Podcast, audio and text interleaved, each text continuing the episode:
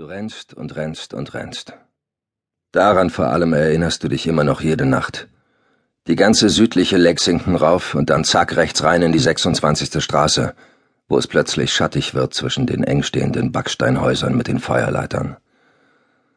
Du erinnerst dich an die paar Touristen, die die Feuerleitern fotografieren, als gäbe es die nirgendwo sonst.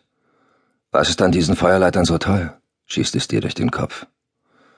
Dann hast du sie schon wieder vergessen, die Leitern und die Touristen, denn du rennst und hast keinen Blick für irgendwas sonst. Erinnern wirst du dich erst viel später. Dann aber an jede verdammte Einzelheit dieses Morgens. Und das jede Nacht. Im Augenblick nimmst du kaum etwas um dich herum wahr. Die Bilder huschen nur so durch dich hindurch, hinterlassen kaum mehr als eine Kratzspur in deinem Gedächtnis. Ebenso wenig wie die Coffeeshops, die schmuddeligen Immobilienagenturen und die verwandten Dailies, die verrammelten Läden für Medizintechnik, die Typen von der Müllabfuhr, die dir irgendwas hinterhergrölen und überhaupt all die Leute, die du im Zickzack umkurfst oder anrempelst. Ist dir im Augenblick sowas von egal. Du rennst einfach weiter. Deine Beine und die Lunge brennen, aber du hast immer noch genug Kraft für zwei, drei Blocks oder mehr. Wenn es sein muss, rennst du diesem schwarzen Drecksack bis nach Timbuktu hinterher. Also viel weiter als bis nach Grinnell, Iowa oder sogar New York City. Du wirst diesen Mistkerl da vorne mit deiner Geldbörse nicht entwischen lassen.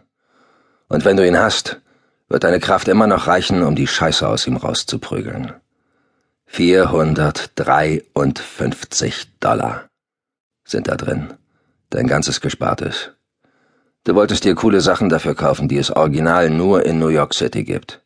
Neues Board, neue Sneakers und ein Geschenk für Mac, irgendwas Nettes, Vielleicht ein Ring, wenn's reicht. Mal sehen.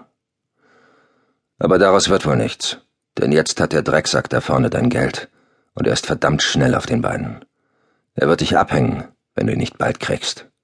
Also, was jetzt? Aufgeben und sich nachher von Dad sein Das musste ja so kommen Gesicht abholen? Niemals. Du warst öfters mit Dad jagen und es gefällt dir. Bis auf das Schießen. Du kannst zwar mit der Waffe umgehen, bist sogar richtig gut mit der alten Browning, aber dein Problem ist, dass du dich immer in die Lage des Wildes hineinversetzt. Immer musst du dir vorstellen, wie es ist, gejagt zu werden. Deshalb hast du inzwischen ein Gefühl dafür, wann der Punkt erreicht ist, an dem die Flucht zur Panik wird. Und bei dem Drecksack keine 20 Meter vor dir ist es definitiv soweit. Der hat inzwischen kein klares Fluchtziel mehr, den treibt nur noch die nackte Angst. Du erkennst es daran, wie er sich immer wieder hastig nach dir umdreht. Es ist nur noch eine Frage der Kondition. Also rennst du weiter. An der Second Avenue biegt der Drecksack links ab, dann gleich wieder rechts in die 26. und geradeaus zwei Blocks bis zum Franklin D. Roosevelt Drive. Vierspurige Straße. Der morgendliche Stoßverkehr wälzt sich wie glitzerndes Treibgut am Ufer des East River entlang und presst Autos und Menschen in die Stadt. Und was macht dieser Hurensohn, der dein Geld hat? Rennt da einfach rüber. Jede Nacht erinnerst du dich, wie er zwischen den Wagen hindurch rüberflitzt, als wär's nichts. Und wie er über die Betontrennung in der Mitte hechtet und dann weiter Richtung Fluss sprintet. Und du hinterher.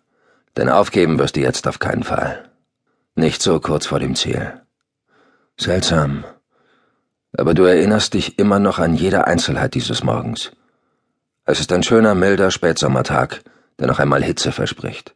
Die Luft ist rein und klar. Du hast dich noch gewundert, wie sauber die Luft in New York City ist, diesem Moloch. Das hattest du dir alles anders vorgestellt.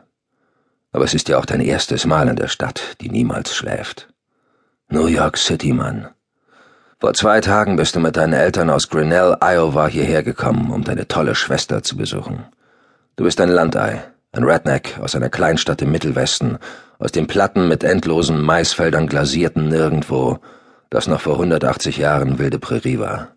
Savanne, hohes Gras, Tausende von Büffeln, unverfälschte Natur, Jagdgebiet der Iowa und Sioux.